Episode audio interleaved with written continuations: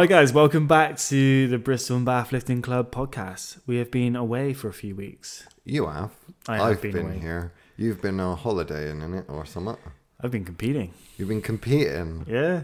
I suppose that is a powerlifter's holiday, competition and all that. I had a wedding to go to as well. Oh, well, that's less important, isn't it? That's less important less than important. collecting medals. Yeah, had to Who- get some bling. Whose wedding was it? Was it family or friends? It was actually a student of mine, um, someone who trains a screamer with me.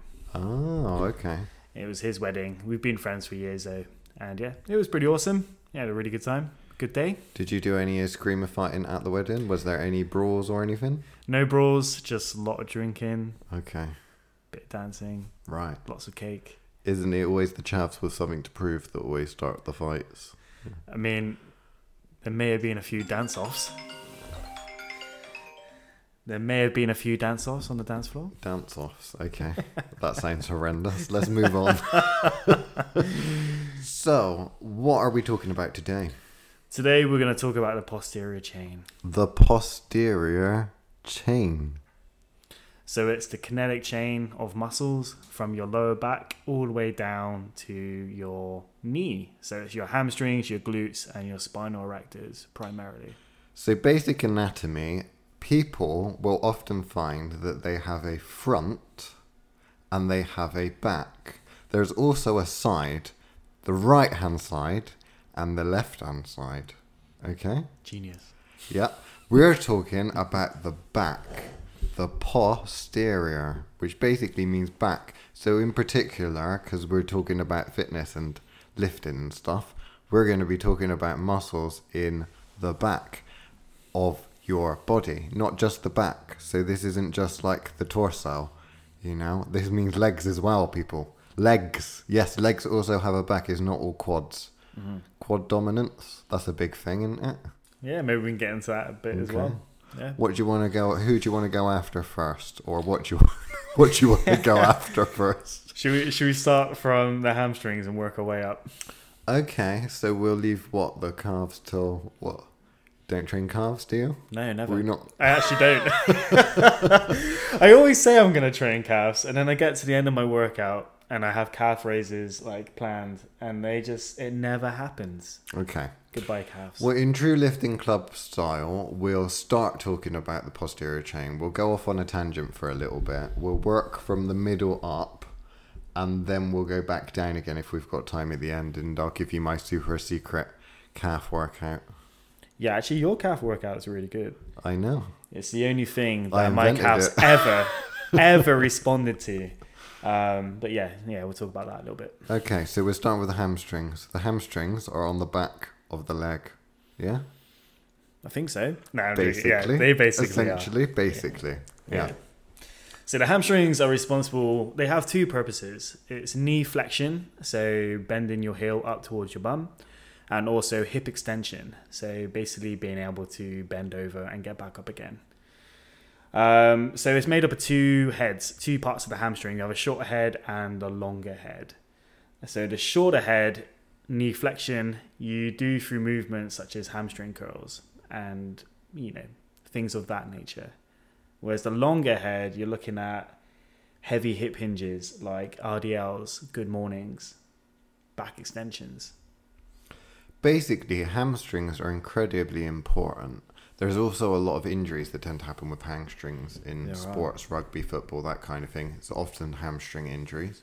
There was a famous coach, Louie Simmons, that I believe said if a player has a hamstring injury, then it needs to be blamed on the strength coach and not the athlete because you should not get a hamstring injury.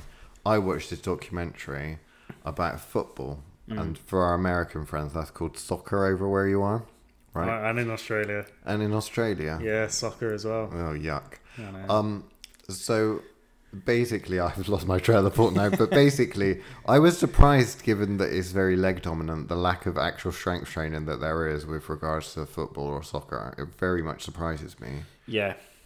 But anyway, I think like even in bodybuilding in general, I remember when I was following like a bodybuilding quote unquote routine, and um, the only exercise I had for hamstrings was leg curls at the end of a leg day. Mm. Yeah, yeah, yeah, leg accessory. curls. Yeah, yeah, and that was it. And actually, the hamstrings are incredibly strong. They're a really thick, big muscle on the back of the leg. They can handle a ton of weight and a ton of volume.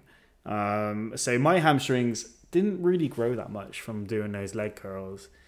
In fact, leg curls, in terms of building muscle, never really did much for me. It, I, I usually just do them for knee health. Um, but like heavy hip hinges, so deadlifts, Romanian deadlifts, good mornings, that's where the money was for me. That really thickened up the, the hamstrings and, and the glutes and the spinal erectors as well as an added benefit.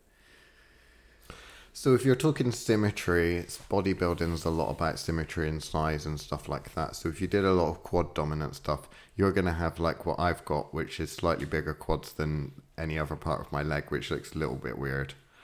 Um, so hamstrings are going to add a little bit of thickness and size to the backs of your legs, but it is really important from overall fitness and health and stuff like that in general anyway.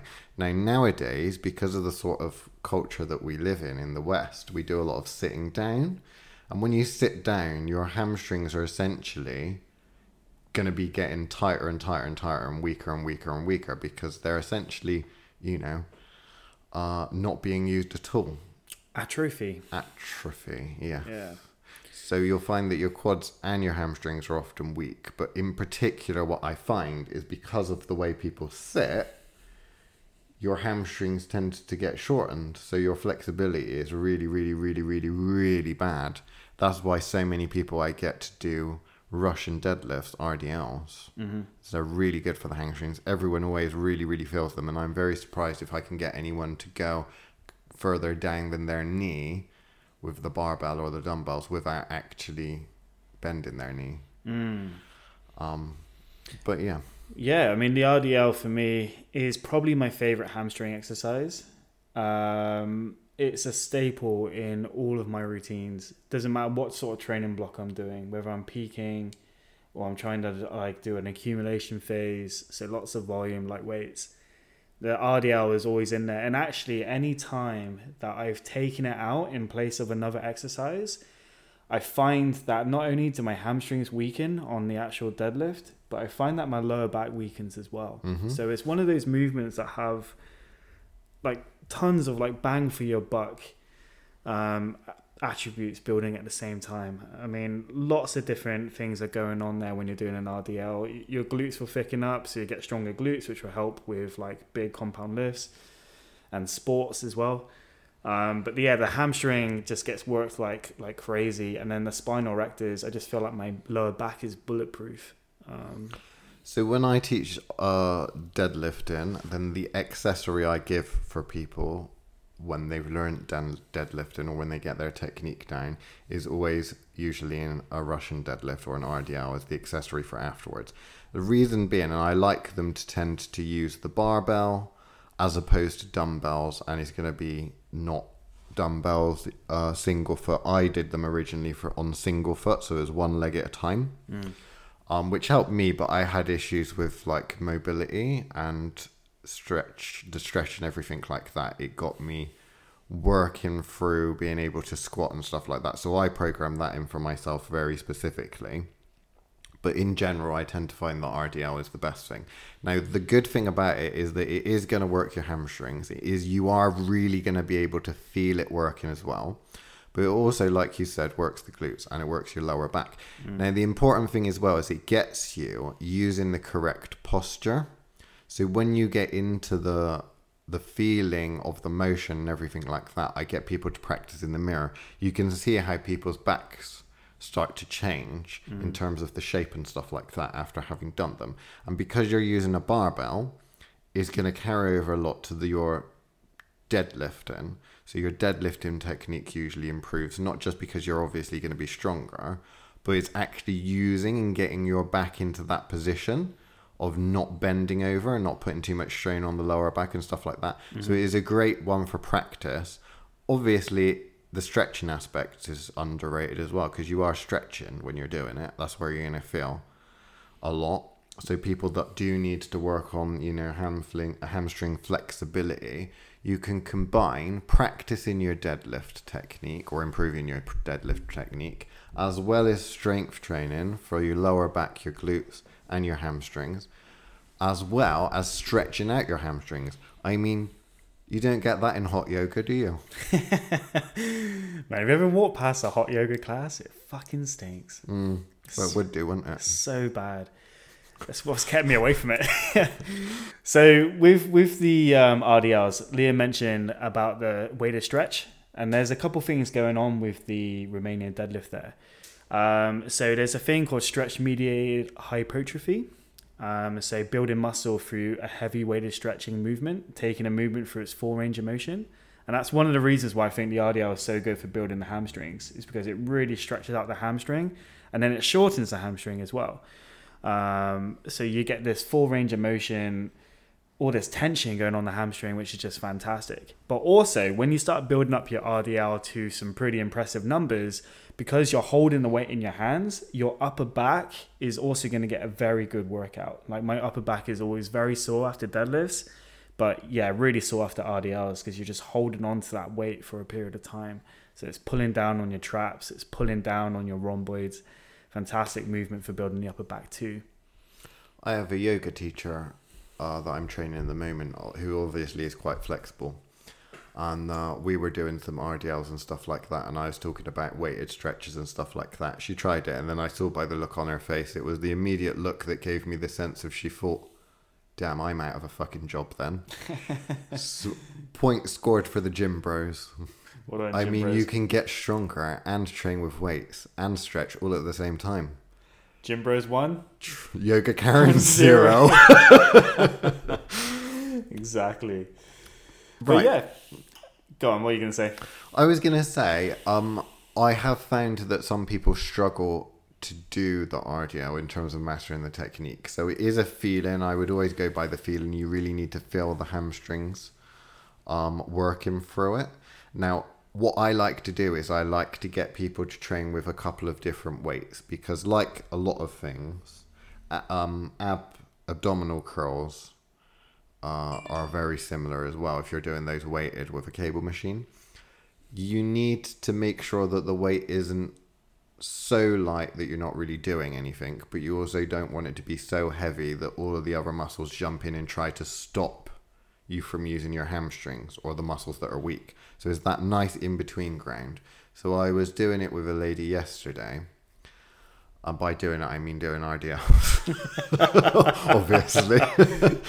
um, last night we were doing RDLs in the gym, and it's first time she's done them, and I've noticed that she needs a little bit of improvement with some hamstring strength. She's fairly flexible, but we got three different weights, and I got her to pick which weight do you feel is the best weight to use.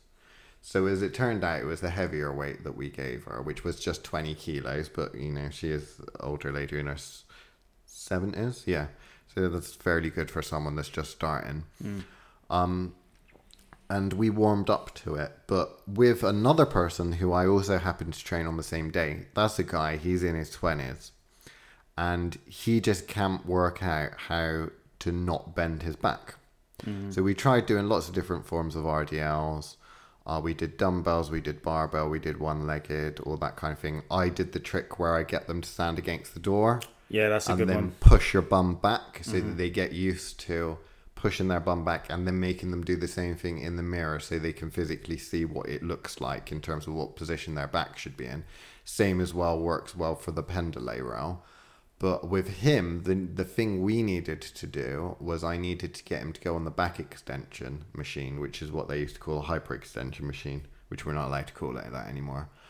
Um, the back extension machine, just because of that leaning forwards on the back extension machine pumps a little bit of blood there, but it stretches out his lower back, so it's not tight. And he does a lot of used to do a lot of swimming, but he does a lot of sitting down now all day long. Uh, I think is probably the position that is actually in his chair is not like a normal person sat up. I think that he kind of slumps down a little bit, mm. and there's a very unusual kind of position his lower back always seems to go in, which I've noticed. So with that, it was a case of putting the hyperextension machine on first as a kind of warm up for the RDLs. As soon as we did that, it started all flowing a lot better. Yeah, that, that's good because the RDL is a very tricky movement to master. It looks simple, but it's actually quite hard because you don't want to just bend over because that would be spinal flexion, and that's how you visit Snap City. So you want to be hinging at the hip by driving your bum back. So a, a nice cue that I like to use because you mentioned the door cue is trying Backing to sit. up on a giant cock. I mean, if that gets you to where you need to be. But yeah, it's like trying to sit down on a chair without bending your legs. So you're pushing your bum back whilst mm-hmm. keeping your chest quite high. yeah. And that initiates the hip hinge. So it shifts all the weight to the glutes and the hamstring as opposed to the lower back if you just bent over with spinal flexion. Why do you keep your chest high? I keep my chest high to stop my shoulders from collapsing forward. No, That's what I do. no. On. It's so that they can reach around and play with your nipples. play with your nipples at the same time. I knew you were going to say something. yeah, so I, I keep my chest high. And another cue that I like to use is to lock my elbows kind of mm-hmm. like in towards my side because this flexes my lats and keeps my shoulders packed. And therefore, because one thing you don't want to do is you want to you don't want to start initiating the hip hinge and then lose tightness in your upper back and in your shoulders round forward because then that hip hinge will quickly become mm-hmm. spinal flexion. Hmm. And that's how people get injured. So the general cue I use is if you take a jump wherever your feet land, naturally where you're going to feel strongest and most stable. Get the barbell, hold the barbell, important. Usually like a double overhand grip. Then you're going to bend your knees ever so slightly.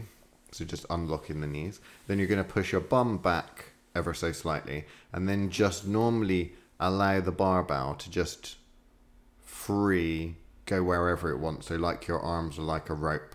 Mm. Then what you're going to do is you are going to pull your shoulders back a tiny little bit, ever so slightly, so that you're being conscious that you're not letting your shoulder blades droop forwards. And then you're just going to allow the bar to go down. So you're just going to hinge forwards very slowly.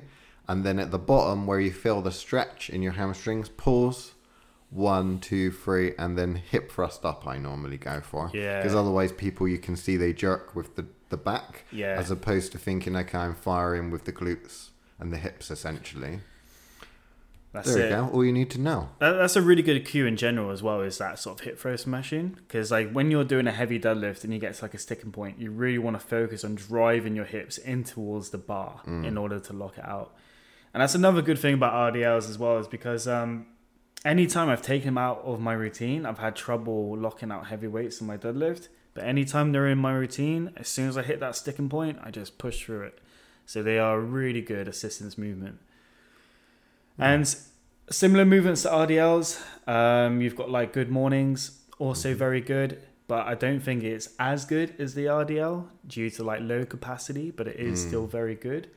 All RDL variations are good variations, but there's something special about the barbell Romanian deadlift just because of the low capacity that you can load onto it. Dumbbells, you're limited. The one legged RDL, you're kind of limited. But the barbell is uh, king, in my opinion.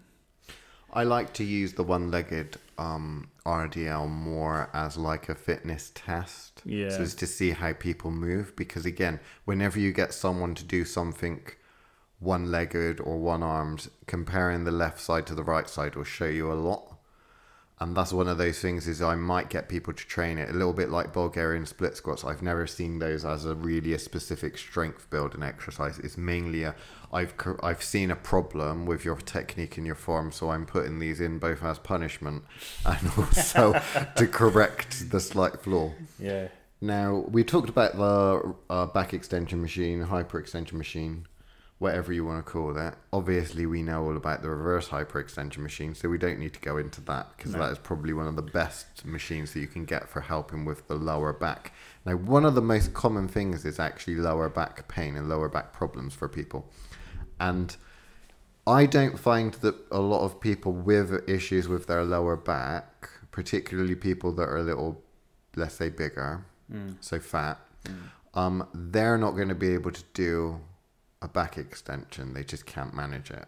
So some of the things which you'd recommend for lower back, if someone's got a lower back issue when they're just starting with the gym, Yeah. and then we could possibly go into injuries because again hamstrings are and glutes and lower back are all kind of related Hmm. to a certain extent. So when there's a weakness with one, there's probably a weakness with all three. At least I see. Yeah, very true. So I had a weakness in my lower back for years, and it's because I treated it like it's made of glass. Yeah. I avoided the deadlifts, I avoided heavy squats, and it actually I wasn't protecting myself like I think I was. It actually made things worse in the long run, and I kept on twanging it. It was only when I got strong at these sort of movements where I stopped getting lower back problems. Um, so a piece of advice for me, at least, is when people are starting out, if they do have lower back issues, is don't avoid these movements and maybe adjust the movement. Like for example, if you can't get into a full barbell deadlift position, start with a high handle hex because that way you're working the deadlift movement pattern. Your lower back is getting a good stimulus, but you're not in any sort of um, any sort of dangerous position if you haven't got your form completely sound. Okay, so the high handle hex will keep you safe even if your form's a little bit sloppy. You're not going to be compromised at all. And then as your lower back gets stronger, you can see about dropping the height even more. Um, so you can get down to like a low handle hex and then move on to like a barbell deadlift. Throw in some Romanians as well. Um, but back extension for like general back health is fantastic. The the not allowed to call it back extension now. Well, why is that? No, hyperextension, Hyperextension. you can't call it because Yeah. people aren't supposed to hyperextend. So Oh, they yeah. say, well, you Yeah. shouldn't call it a hyperextension machine if they're not supposed to hyperextend. Yeah. it's like, okay, shut the fuck up. I really, I- yeah, fair enough. I This really, nerd's for you. It is, it is. But yeah, I really like the the back extension, uh, just to pump blood into that area, and also it's a pure hip hinge movement, which is again fantastic for the hamstrings, for the glutes, and just I think for me it's probably been the best exercise for pumping blood into that area to keep it bulletproof. Sorry guys, my cat's running.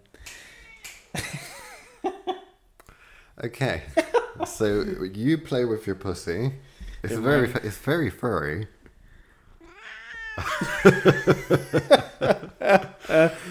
um. So basically, the thing is, we can if you do have uh back pain, particular, uh, you know, lower back pain is what we're essentially talking about today. It's very difficult for us to give you very specific advice. We can't really do that. We can give you some ideas and things to talk about.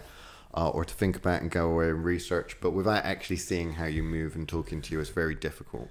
Normally, when I start to have someone that comes in, pretty much almost everyone of general demographic, so people that aren't athletes and don't train, basically Joe Bloggs and Jane Bloggs on the street, when they come in for a PT session for the first time, a lot of them always go on about back pain. They've got lower back pain and stuff.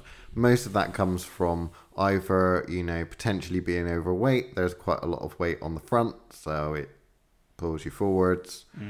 Uh, big breasted women also have a lot of issues with back pain a lot of the time Yeah. because of the difference in the you know counterbalancing and that weight on the front.